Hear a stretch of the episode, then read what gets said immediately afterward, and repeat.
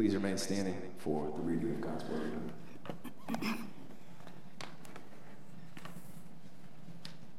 Hear the word of the Lord. In the second year of the reign of Nebuchadnezzar, Nebuchadnezzar had dreams. His spirit was troubled, and his sleep left him. Then the king commanded that the magicians, the enchanters, the sorcerers, and the Chaldeans be summoned to tell the king his dreams. So they came in and stood before the king, and the king said to them, I had a dream, and my spirit is troubled to know the dream. Then the Chaldeans said to the king in Aramaic, O king, live forever. Tell your servants the dream, and we will show the interpretation. The king answered and said to the Chaldeans, The word for me is firm. If you do not make known to me the dream and its interpretation, you shall be torn limb from limb, and your houses shall be laid in ruins. But if you show the dream and its interpretation, you shall receive from me gifts and rewards and great honor. Therefore, show me the dream and its interpretation. They answered a second time and said, Let the king tell his servants the dream, and we will show its interpretation. The king answered and said, I know with certainty that you are trying to gain time because you see that the word for me is firm. If you do not make the dream known to me, there is but one sentence for you. You have agreed to speak lying and corrupt words before me till the times change. Therefore, tell me the dream, and I shall know that you can show me its interpretation. The Chaldeans answered the king and said, There is not a man on earth who can meet the king's demand, for no great and powerful king has asked such a thing of any magician or enchanter or Chaldean. The thing that the king asks is difficult, and no one can show it to the king except the gods, whose dwelling is not with the flesh. Because of this, the king was angry and very furious and commanded that the wise men of Babylon be destroyed. So the decree went out, and the wise men were about to be killed, and they sought Daniel and his companions to kill them. Then Daniel replied with prudence and discretion to Arioch, the captain of the king's guard, who had gone out to kill the wise men of Babylon. He declared to Arioch, the king's captain, why is the decree of the king so urgent? Then Arioch made the matter known to Daniel, and Daniel went in and requested the king to appoint him a time that he may show the interpretation to the king. Then Daniel went to his house and made the matter known to Hananiah, Mishael, and Azariah, his companions, and told them to seek mercy from the God of heaven concerning this mystery, so that Daniel and his companions might not be destroyed with the rest of the wise men in Babylon. Then the mystery was revealed to Daniel in a vision of the night. Then Daniel blessed the God of heaven. Daniel answered and said, Blessed be the name of God forever and ever, to whom belong wisdom and might. He changes times and seasons. He removes kings and sets up kings. He gives wisdom to the wise and knowledge to those who have understanding. He reveals deep and hidden things. He knows what is in the darkness, and the light dwells with him. To you, O God of my fathers, I give thanks and praise, for you have given me wisdom and might, and have now made known to me what we asked of you, for you have made known to us the king's matter. Therefore Daniel went to Arioch, whom the king had appointed to destroy the wise men of Babylon. He went and said thus to him Do not destroy the wise men of Babylon. Bring me in before the king, and I will show the king the interpretation. Then Arioch brought in Daniel before the king in haste and, and said thus to them, to him, I have found among the exiles from Judah a man who will make known to the king its interpretation. Then the, king, then the king declared to Daniel, whose name was Belteshazzar, Are you able to make known to me the dream that I have seen and its interpretation? Daniel answered the king and said, No wise men, enchanters, magicians, or astrologers can show to the king the mystery that the king has asked. But there is a God in heaven who reveals mysteries, and he has made known to the king Nebuchadnezzar what will be in the latter days. Your dream and the visions of your head as you lay in bed are these To you, O king, as you lay in bed, came the thoughts of what would be after this and he who reveals mysteries made known to you what is to be. But as for me, this mystery has been revealed to me not because of any wisdom that I have more than all the living, but in order that the interpretation may be, known, may be made known to the king, that you may know the thoughts of your mind. You saw, O king, and behold, a great image, this image mighty and of, and of exceeding brightness, stood before you, and its appearance was frightening. The head of this image was of fine gold, its chest and arms of silver, its middle and thighs of bronze, its legs of iron, its feet partly of iron and partly of clay. As you looked, a stone was cut out by no human hand, and it struck the image on its feet of iron and clay and, and broke them to pieces. Then the iron, the clay, the bronze, the silver, and the gold altogether were broken in pieces and became like the chaff of summer threshing floors. And the wind carried them away so that not a trace of them could be found. But the stone that struck the image became a great mountain and filled the whole earth. This was the dream. Now we will tell the king its interpretation. You, O king, the king of kings, to whom the God of heaven has given the kingdom, the power, and the might, and the glory and into whose hand he has given wherever they dwell the children of man, the beasts of the field, and the birds of the heavens, making you rule over them all. You are the head of gold. Another kingdom inferior to you shall arise after you, and yet a third kingdom of bronze, which shall rule all the earth. And there shall be a fourth kingdom, strong as iron, because iron breaks into pieces and shatters all things. And like iron that crushes, it shall break and crush all these. And as you saw the feet and toes, partly of potter's clay and partly of iron, it shall be a divided kingdom, but some of the firmness of iron shall be in it, just as you saw iron mixed with the soft clay. And as the toes of the feet were partly iron and partly clay, so the kingdom shall be partly strong and partly brittle. As you saw the iron mixed with soft clay, so they will mix with one another in marriage, but they will not hold together, just as iron does not mix with clay. And, and in the days of those kings, the God of heaven will set up a kingdom that shall never be destroyed, nor shall the kingdom be left to another people. It shall break in pieces all these kingdoms and bring them to an end, and it shall stand forever. Just as you saw that a stone was cut from a mountain by no human hand, and that it broke in pieces the iron, the bronze, the clay, the silver, and the gold. A great God has made known to the king what shall be after this. The dream is certain and its interpretation sure. Then King Nebuchadnezzar fell upon his face and paid homage to Daniel and commanded that an offering and incense be offered up to him. The king answered and said to Daniel, Truly, your God is God of gods and the Lord of kings and a revealer of mysteries, for you have been able to reveal this mystery. Then the king gave Daniel high honors and many great gifts, and made him ruler over the whole province of Babylon and chief prefect over all the wise men of Babylon. Daniel made a request of the king, and he appointed Shadrach, Meshach, and Abednego over the affairs of the province of Babylon. But Daniel remained at the king's court. This is God's word.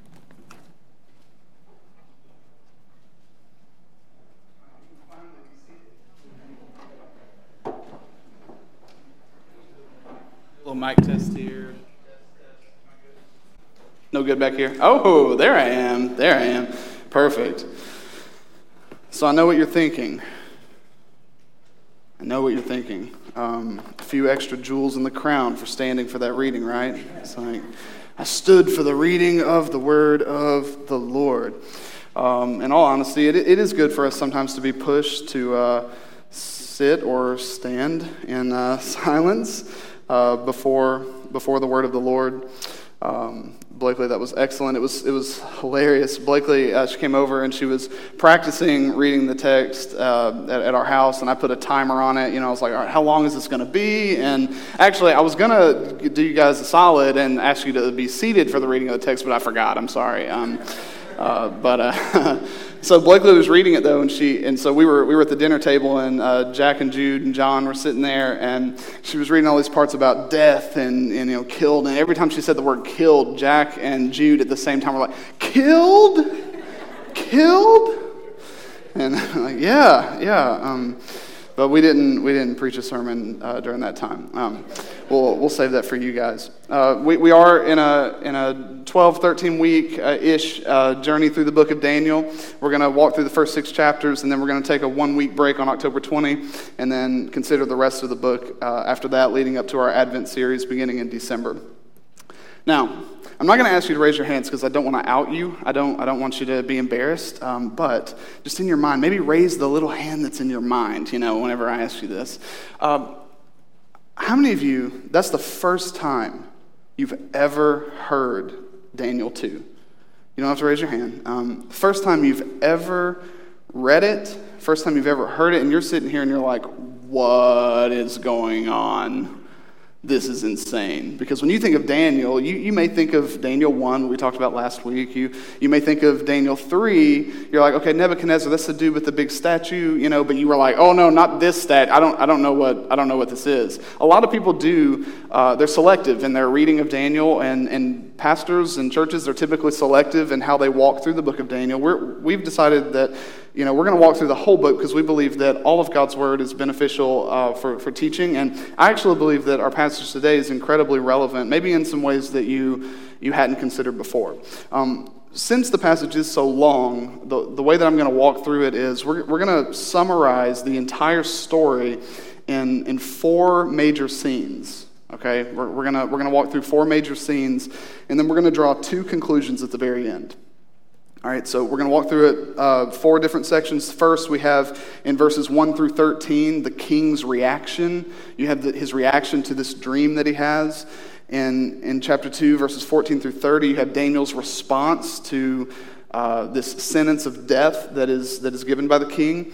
And then from there, in, uh, in 31 through 45, we see God's revelation. God reveals himself to uh, Daniel and also to the king and also to us. And then finally, at the very end, we have the king's repentance question mark because uh, it's, a, it's a great topic. It's a great point of debate throughout the book of daniel. Is king nebuchadnezzar in heaven? You know because nebuchadnezzar continues oscillating back and forth between humility and arrogance and repentance and, and self-glory. Um, so we're, we're going to walk through uh, each of those four sections together so, first, set the context.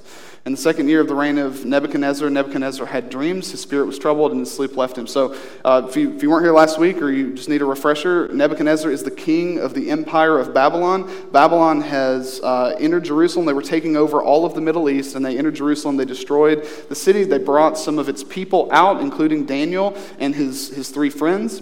Um, last week, what we saw is that uh, Nebuchadnezzar's goal is to take the uh, uh, Israelites that they brought in, these, these men of Judah, and assimilate them to Babylonian culture.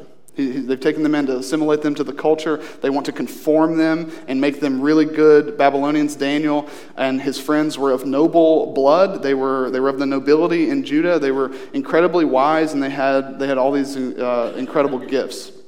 And so uh, now we have Nebuchadnezzar, this king of Babylon, who has, he's probably at this time one of the most, if not the most powerful man in the entire world. And he goes to sleep at night and he has a dream. And this powerful man wakes up from the dream and he is utterly tormented. He is completely tormented. It says his spirit was troubled. His sleep left him. So he has this he has this troubling dream, and we're not, we're not told what the dream is. You know, you, you, probably, you may have fallen asleep standing up before you actually heard what the dream was. It's much later in the chapter. But we don't hear what the dream is at this point. We just know that he has a dream that scared him to death. Um, should just call it a nightmare. It was, it was King Neb's horrible, terrible nightmare.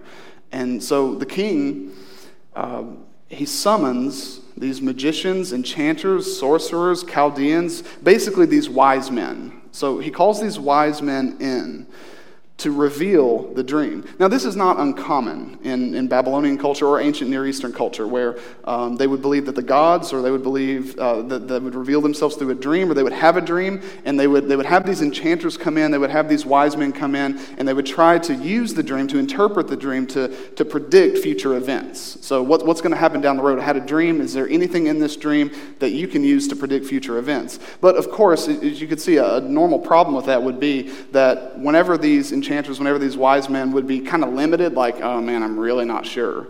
It's a dream, you know? So they give an interpretation. They might not even be confident in their interpretation. They're just like, oh yeah, this, this might be it. And most of the time that was okay, but Nebuchadnezzar's dream this time is different. He's not in the business of having these wise men guess. He, do, he doesn't want them to guess about uh, the, the interpretation of the dream. He wants to be sure himself that they know what this dream means. And so his test for them is to say, not only are we going to ask you to interpret the dream for me, you have to tell me what I dreamed. Okay? You, ha- you have to reveal the content of the dream. What was my dream? If you're so powerful and you're so wise and you can tell me what this dream means, first, I need to be sure of that, so you tell me what I dreamed, and then I can trust you with the interpretation. Um, and, and they respond to him as any of us would respond Are you crazy? I, not only yeah, we can't do that, but it's not just us. Like, don't blame us. There isn't a person on the face of the earth who can do what you've asked. Look, look down in verse in verse uh, ten. It says the Chaldeans answered the king after he makes this request of them. There is not a man on earth who can meet the king's demand, for no great and powerful king has asked such a thing of any magician or enchanter or Chaldean. The thing that the king asks is difficult, and no one can show it to the king except the gods, whose dwelling is not with flesh. So, so these, these Babylonian wise men, they're, they're telling the king, Okay, there isn't a person on, on the planet that can do what you're asking, so you might as well forget it. They can't do it. Now, there, is, there are some, some beings who can do that, the gods. Like our deities, our deities, our gods, they could do it. They have the power uh, to tell you what you dream. They can know your thoughts. But the problem with that is they're not concerned with the affairs of men. Okay, they're not here with us. You can't call on the gods to, to respond to you and answer you and tell you what you dreamed. They're, they're not going to do that. Now, they're able to do it, but they're not going to do it. So, for, for Babylon, their, their deities, their gods, what you can see here is that they are transcendent. So, they believe they were transcendent. They were far beyond them in power and in might. They were far beyond them, but they're not immanent. Okay, they don't come close. They, they don't draw near to, to people, especially in this way. So, he's, he's telling them the gods could tell you the content of your dream but they're not going to. So, King Neb, I'm sorry, bro. Like, you got to give up on this. Like, we'll tell tell us what the dream is. Tell us what the dream is. Trying to help you out. Tell us what the dream is. We'll tell you what it means. And Nebuchadnezzar goes off. He, ab- I mean, he loses his mind because they give this reasonable argument. You kind of feel bad for the wise men here. What else are they supposed to do? And then in verse 12, here's the response from the king. Here's his reaction to his dream and to their inability to tell him what he dreamed. Because of this, the king was angry and very furious and commanded that all the wise men of Babylon be destroyed. So notice, he did not just say, All right, these guys here, these jokers, put them to death. He says, These jokers, yes, put them to death and put all the other wise men to death too. They're useless to me. Kill all of them. Well, who had been brought into Babylon to be a wise man? Daniel. Daniel and, and his friends from Judah, they, they were a part of this as well. You look in verse 13. So the decree went out, and the wise men were about to be killed, and they sought Daniel and his companions to kill them. Nebuchadnezzar reacts to this dream with fear and worry and irritation. He can't sleep, and ultimately with fury and anger. And, and he goes and he says, Tell me what this dream is, not just what it means. So, right as we begin here, ask yourself the question why is he so tormented? He doesn't even know what the dream means, right? He, he's looking for an interpretation. Why is he so furious? Why is the interpretation of this dream so important that he is willing to kill every single one of the the men who have been tasked with doing this kind of dream interpretation in Babylon. Why? The king's reaction. Okay, second.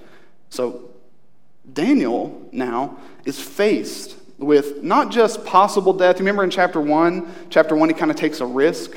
He's like, all right, they're asking me to eat this food. They're asking me to, to drink this wine. I, I cannot. I cannot violate the word of the Lord, and I cannot shift my loyalty away from the Lord. So I'm, I'm willing to take this risk no matter what comes, and I'm just going to say, hey, let us, let us eat vegetables and drink water. We're not going to partake of this. And he didn't know how that would turn out. You know, they, they, they may have killed him on the spot, but he didn't know. This time it's different. He knows he's going to die. Okay? This is, this is a decree. So, verse 13 so the decree went out, and the wise men were about to be killed, and they sought Daniel and his companions to kill them. They're already going, y'all. When, when you see Arioch have this conversation with Daniel, Arioch's there to kill him. He's not there to have a conversation. So, look at verse 14. So you have Arioch and his men have come to Daniel to kill him, and Daniel replied with prudence and discretion to Arioch, the captain of the king's guard, who had gone out to kill the wise men of Babylon. He declared to Arioch, the king's captain, Why is the decree of the king so urgent? That's bold. That's bold. Why, why now? Why, why all of a sudden? Then Arioch made the matter known to Daniel. So Arioch tells Daniel the story. He's like, Well, here's what happened. You know, King Neb had a dream. Uh, he's really upset. He asked his wise men to reveal the dream, not just the interpretation, but to reveal the content of the dream, and they can't do it, so now he's going to kill you guys. I'm sorry, just kind of a, not your day, you know, kind of thing. Um, and so, so then Daniel in verse 16. I, I hope you're already seeing this contrast between Nebuchadnezzar and Daniel. Look at verse 16. And Daniel went in and requested the king to appoint him a time that he might show the interpretation to the king. So Daniel responds to uh, this, this certain death in five ways. The first is requesting an audience with the king. He, he, just, he just says, okay, so he had this dream and he wants to know what the dream was and he wants to know what the dream means. I can do that. I can do that. Let, let me go. Like, don't, don't kill us yet. Like, calm down, you know, chill. I, like, give me a chance. Give me a chance. I will go in and I will tell the, the king what he dreamed. At this moment, Daniel has no clue, no clue what, what the king dreamed. He has no idea what the dream, what the dream is. He doesn't know. And yet, he has confidence to say, I'll go. I'll go. And again, it goes all the way back to chapter one and, and what Daniel's relying on here. Like Daniel's identity as a part of God's covenant people continues to fuel this bold courage, this confidence in the face of the most dangerous circumstances and situations. Because Daniel knows who he is, because Daniel is secure in his identity, he's able to say, No, I'll go in there. I'll go in there and, and talk to the king. And he has no idea yet. All right, so he makes this risky request. And then, secondly, though, immediately, and I love how Roy framed that for our time of confession, immediately he gets on his knees and he prays. Look at verse, verse 17. Then Daniel went to his house and made the matter known to Hananiah, Mishael, and Azariah, his companions. And he told them. So it's not just Daniel by himself praying to the Lord. He, he gathers with his community that he has and he says, Pray for me. Pray for us. Seek mercy from the God of heaven concerning this mystery, so that Daniel and his companions might not be destroyed with the rest of the wise men of Babylon. It's like, okay, it all depends on this. Our very lives are hanging in the balance. If I'm able to go in and tell the king what he dreamed and what it means, then we will all be saved. But I can't do that on my own. You see this utter dependence on God's mercy. You see, he begged, begged the Lord for mercy. Beg the Lord, seek his mercy, seek his wisdom. Daniel asked for God to do for him what he could never do for himself. He's entirely dependent on God. And then what, what do we see right after that? Right after that. And prayer does not always work this way, so don't use this as like, a, oh, okay, I'm going to pray like, if I could just pray like Daniel, then I'll get a verse 19 response, okay? It doesn't always work this way. But it did at this moment. Look in verse 19. Then the mystery was revealed to Daniel in a vision of the night. God answers Daniel's prayer. He, re- he tells him what the dream was. Daniel has a vision while he's asleep, but really through another dream. Through another dream, the Lord tells him what Nebuchadnezzar dreamed, and, and he tells him what it means. So, already here, what we see is God's superior power and really just the supremacy of God over the Babylon, Babylonian deities. So you remember, the gods of Babylon, these, these enchanters, these wise men say, they're powerful. Only they can know the heart and the thoughts of a man. But they're not going to tell us. Okay, we can't we can't implore them, we can't talk to them. We're not we don't have an intimate relationship with them like that. They're not like that. They don't dwell with flesh. But what about Daniel's God? Daniel's God does dwell with flesh. Daniel's God has been dwelling with his people for centuries in the tabernacle and in the temple. Daniel's God does make his dwelling place with human flesh. He does come close. He does draw near. So Daniel knows. When he hears this mystery, the wise men hear this mystery and they're like, We're dead. We're dead because there's no chance we can do what you've asked us to do. Daniel says a similar thing. There's no chance that I can do what they've asked us to do, but God can. Let me run to him. Let me run to him and implore him and beg him to reveal himself, and he does. So we see through this revelation of this dream that God has transcendent power. I mean, literally, think about think about the power here. God tells a man the thoughts of another man. Okay, he gets inside the head and the heart of Nebuchadnezzar and then reveals what he revealed to Nebuchadnezzar to Daniel. This transcendent power that no human can possess, but he's also graciously immanent. He begs for mercy and he is immanent, he is close. Our God is a God who draws near to us in his power. Okay, so Daniel prays, but, but he doesn't just pray. After he prays and God reveals himself, immediately he bursts out in song, right? You remember, remember the question from Psalm 137 that we're framing our entire study of Daniel? How can you sing the Lord's song in a strange land?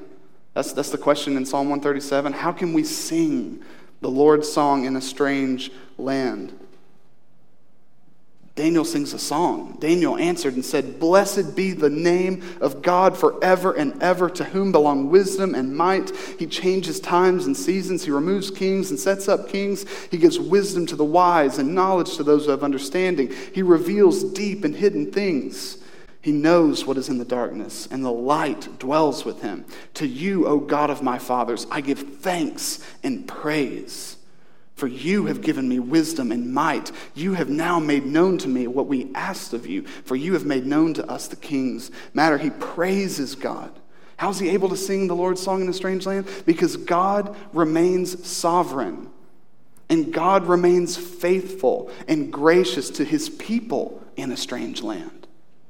So, so as, as we are in our own Babylon, as we talked about last week, as we're living in a strange land, as we're living as sojourners and strangers and exiles in this land, we can continue to sing the Lord's song in this land because God continues to show us favor. He continues to be faithful and he continues to show us his sovereign power. He praises and sings the Lord's song in this strange land. But, but fourth, so, so, okay, so recapping, Daniel requests an audience with the king. And then Daniel prays to God, and then he praises God for his faithful provision. And fourth, Daniel shows his courage again. Now, he has a little more reason to be confident this time, but Daniel intercedes not just for himself and not just for his Jewish friends. Daniel intercedes for all the wise men of Babylon who are facing imminent death. All right, so, so look in verse 24. So, after God reveals this to him, after God has been gracious to him, Daniel seeks to extend that grace to others. Therefore, Daniel went into Arioch, whom the king had appointed to destroy the wise men of Babylon. He went and said thus to him Do not destroy the wise men of Babylon. Do not destroy them. Bring me in before the king, and I will show the king the interpretation. I will take their place. I will take their place. He, he again risks, he puts himself out there. He doesn't know, again, how the king's going to respond. He might just be like, oh, thank you, Daniel, for sharing that dream. Off with his head. You know, like, I mean, he's, he's this crazy, power hungry dictator. I mean, he could do whatever. He could still kill all the Babylonians, but Daniel, out of love and out of grace that he has received from God, extends that to, to these Babylonian wise men. And he says, I'm going to take their place. I will go in. I will possibly sacrifice myself. I can tell you what the dream means. So he intercedes. But, but then, we see in verse 25, Arioch brought Daniel before the king. So it's like moment of truth. He, he brings him before the king in haste. Why? First of all, this king is becoming very unpredictable. We don't know what's going to happen next. And also, he wants these wise men dead. All right? He's probably just sitting there thinking, why is Daniel here? He was supposed to kill him. You know? All right, so so in haste and said to him, I have found among the exiles from Judah a man who will make known to the king the interpretation. And then the king looks to Daniel and he says, Are you able to make known to me the dream that I've seen and its interpretation? He brings that clarity back. He's like, Uh uh uh. Don't try to weasel out of that, not just the interpretation. Are you able to reveal the dream and its interpretation? And then verse 27, the, the last thing that Daniel does is he responds to, to this certain death that he's facing. He witnesses to King Nebuchadnezzar. So, what's Nebuchadnezzar want? What does he want? All, all, all the king wants is to know what the dream is. You reveal the dream and then you tell me what it means. He wants to know those two things. That's it. That's all he wants to hear out of the mouth of Daniel or anyone who could do it. That's it. That's all he's looking for. So, all Daniel had to say was, Yes, I, I, I can. I, I do know what you dreamed. You dreamed and then describe the dream. Uh, do you know what it means? I do. Here's what it means. And then tell him what it means and then go on his way. Daniel doesn't do that. Daniel leverages this opportunity to testify about the identity and power and grace of God. He gets really specific with Nebuchadnezzar. Look, look how he, I, I'm so blown away at how he answers him. Verse 27 and verse 28 parallel verses 9 and 10. If you have to turn back like 15 pages to get back to it, uh, it's worth it, okay? Um, but in verses 9 and 10, Oh, I'm sorry, 10 and 11. In 10 and 11. So, so the Chaldeans, you know, these wise men of Babylon, they say, There's no man on earth who can do what you're asking and then in verse 11 it says, No one can show it to the king except the gods, but their dwelling is not with flesh. Okay, now look at verse 27. No wise men, this is Daniel talking to the king, no wise men, enchanters, magicians, or astrologers can show to the king the mystery that the king has asked. And look at verse 28.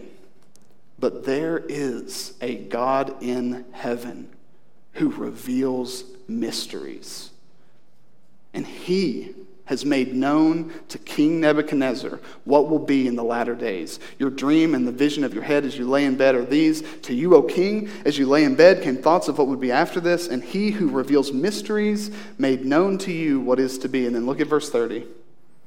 But as for me, this mystery has been revealed to me not because of any wisdom that I have more than all the living, but in order that the interpretation may be known to the king, and that you may be that you may know the thoughts of your mind.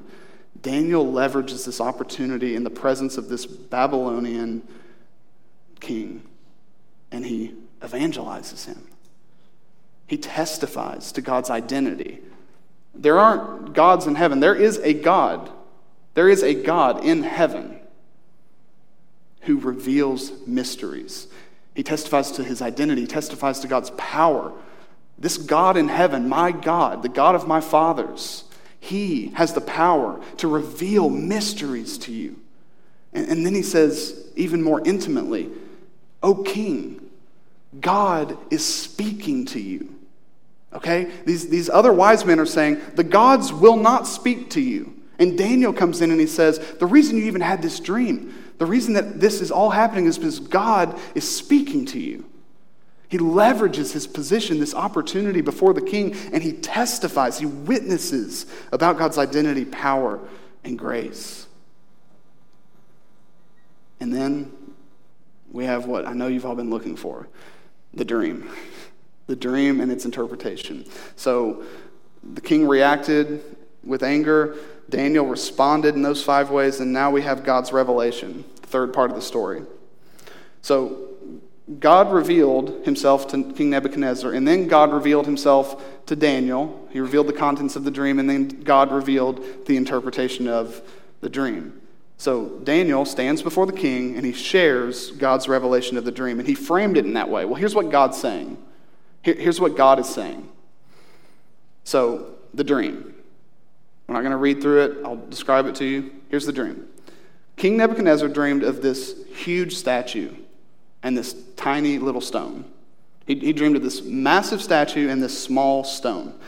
The statue was made with a head of gold, chest and arms of silver, a middle section, midsection, and thighs of bronze, legs of iron, and feet of a combination of iron and clay. So just imagine this massive statue. He's dreaming this, this massive statue, and it has all these precious metals. You've got, you've got a gold head, you've got silver, you've got bronze, and then you have iron, and the feet are iron and also clay at the bottom. All right, so the statue.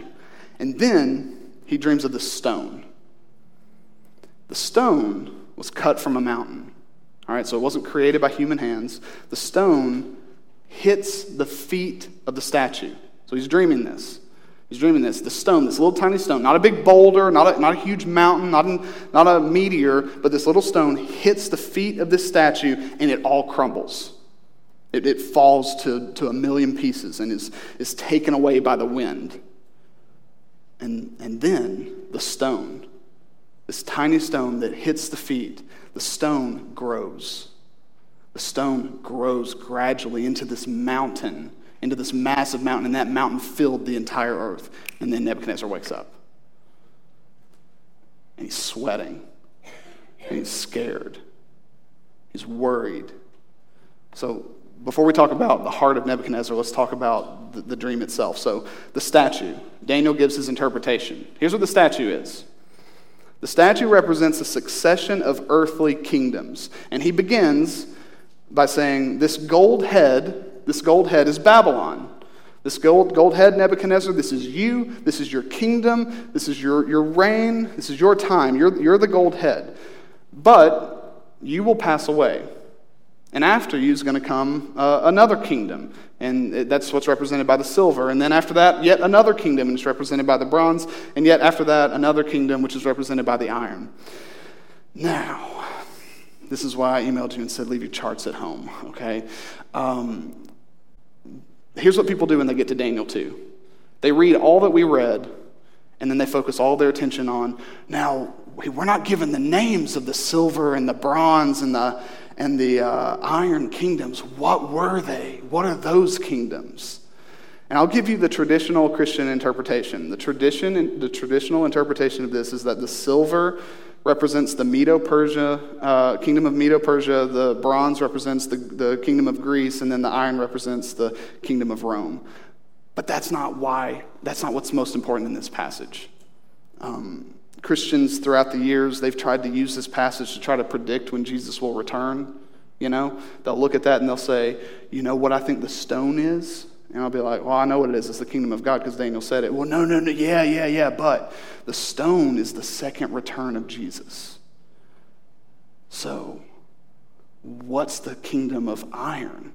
And let's look all around the world. And you start thinking about it, and, and, they, and they, they completely lose the, the very meaning and the point of this passage. The point of the dream is not to have certain names and certain dates and know the certain kingdoms and when things are going to happen. The point of the dream is to highlight the supremacy and the victory of the kingdom of God because the statue represents a succession of earthly kingdoms. Each one rules for a time and then passes away and is replaced by another until the stone comes in. And the stone represents a kingdom too. It represents the kingdom of God. There is a kingdom Nebuchadnezzar dreams of, and Daniel reveals to him the interpretation. There is a kingdom that is coming, that when it takes the place of the other kingdoms, nothing will come behind it. There is a kingdom that's coming that will crush all other kingdoms that have come before it. They will crumble at the arrival of this kingdom, and it will not be replaced. Now, it's interesting that the Lord chose to reveal to Nebuchadnezzar his future coming kingdom with the image of a stone. A stone. What, what is the nature of the kingdom of God? The stone helps us.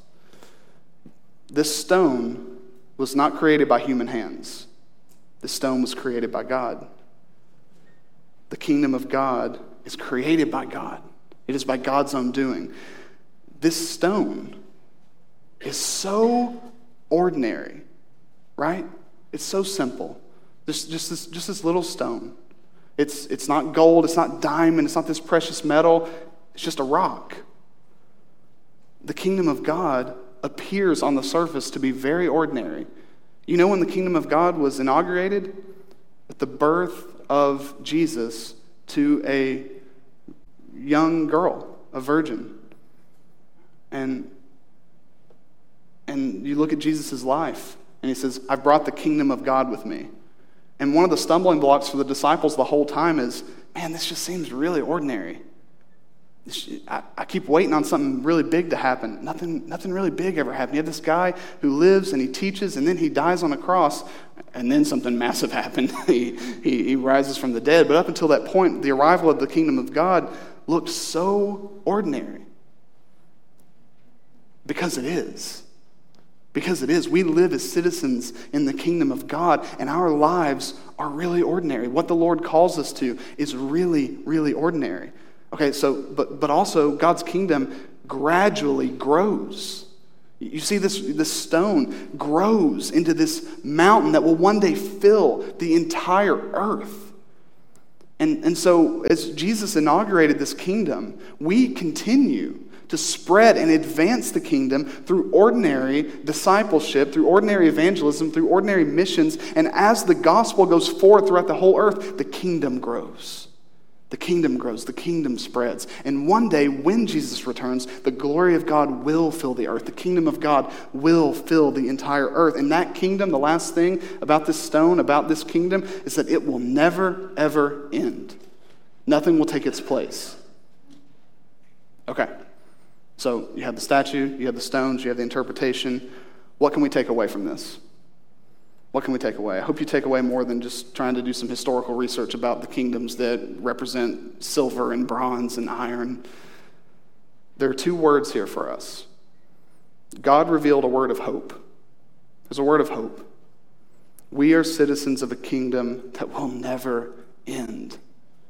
We are citizens of a kingdom that will never end. Nebuchadnezzar, when he dreamed, in part, he dreamed about you. He dreamed about me. He dreamed about God's people. He dreamed about this kingdom that just flourishes and grows and spreads and one day fills the entire earth. Jesus is the fulfillment of this dream because in his first coming to earth, he brought the kingdom of God with him. And so the kingdom of God is here now because Jesus brought it with him. And one day, he's going to return to fully consummate it, to complete his kingdom. And all other rival kingdoms will crumble with its coming.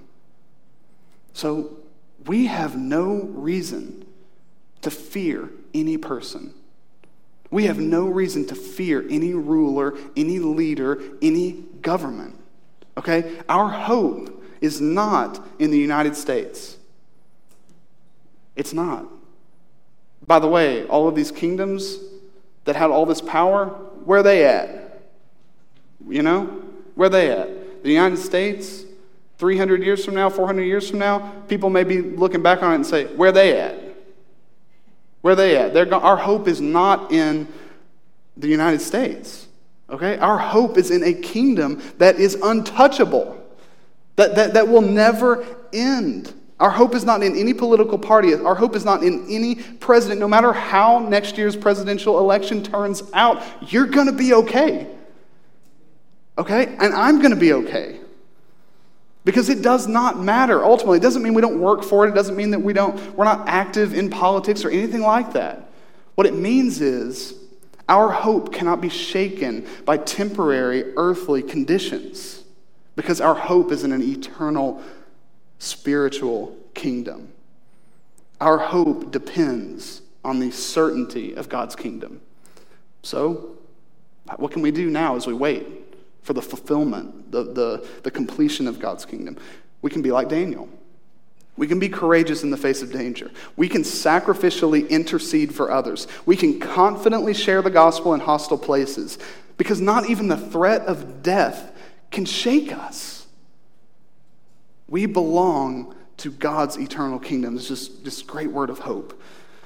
But there's also a word of warning in this passage. God reveals a word of warning to us and it's this our kingdoms will crumble.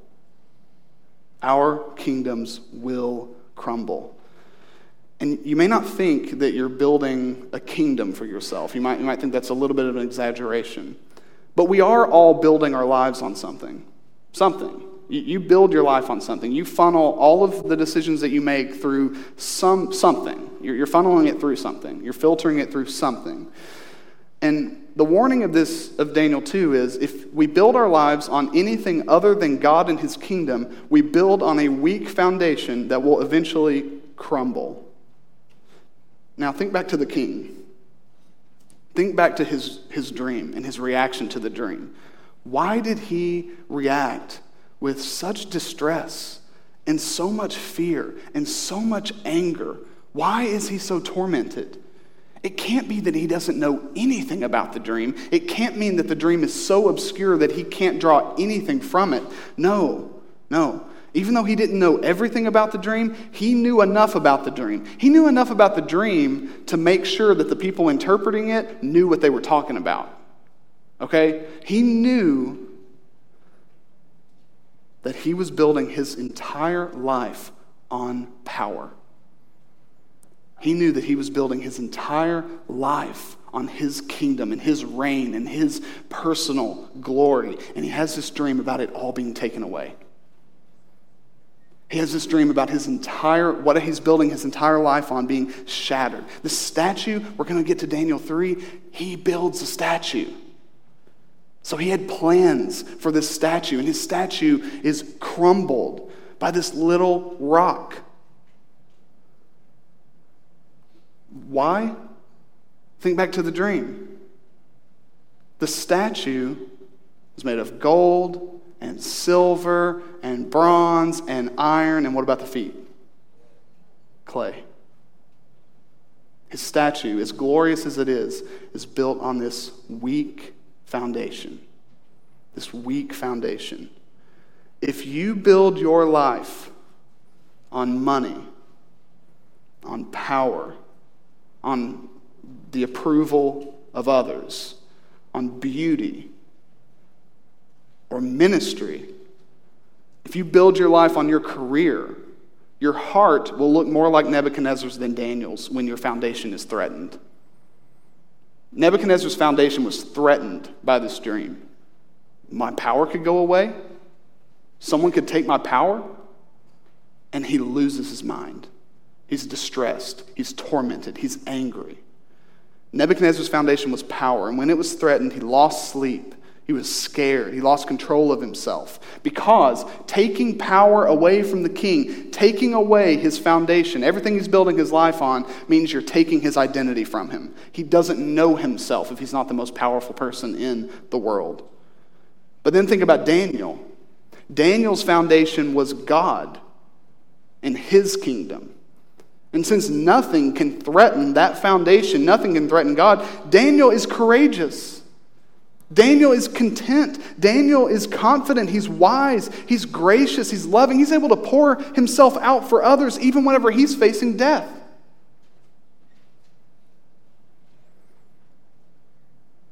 He was able to risk his own life to save others because he had a hope in God that was untouchable.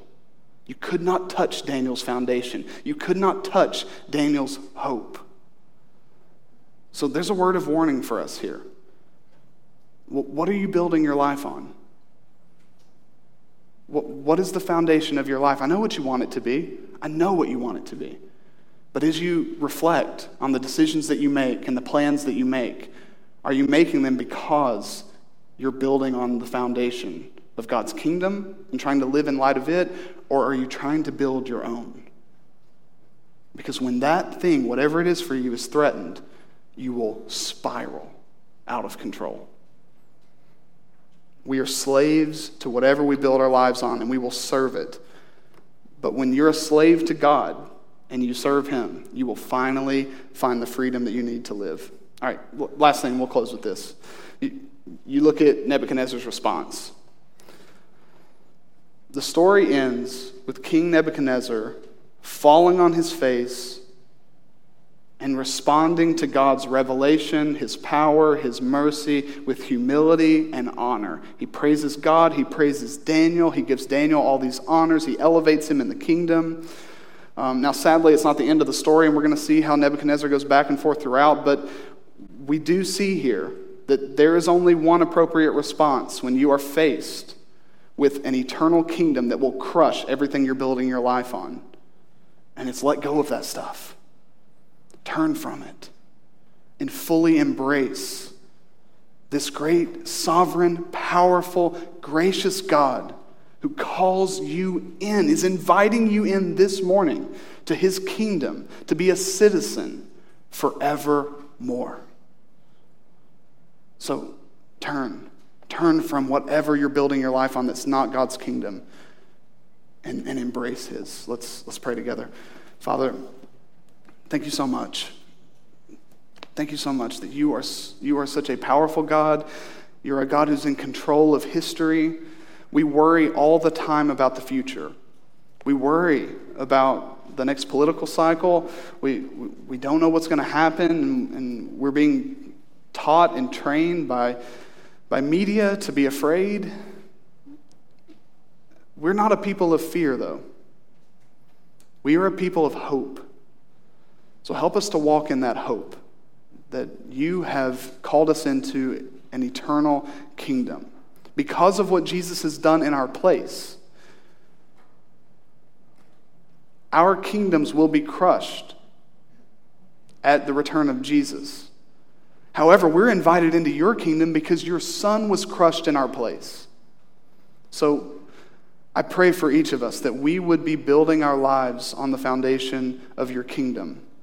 And we praise you that in the end, you are victorious. In the end, there is no human ruler or leader or power or government who can stand in the way of what you're wanting to do for us. So help us as we move forward now to build our lives on your kingdom. And it's in Jesus' name we pray. Amen. I invite you to stand. We'll respond through song.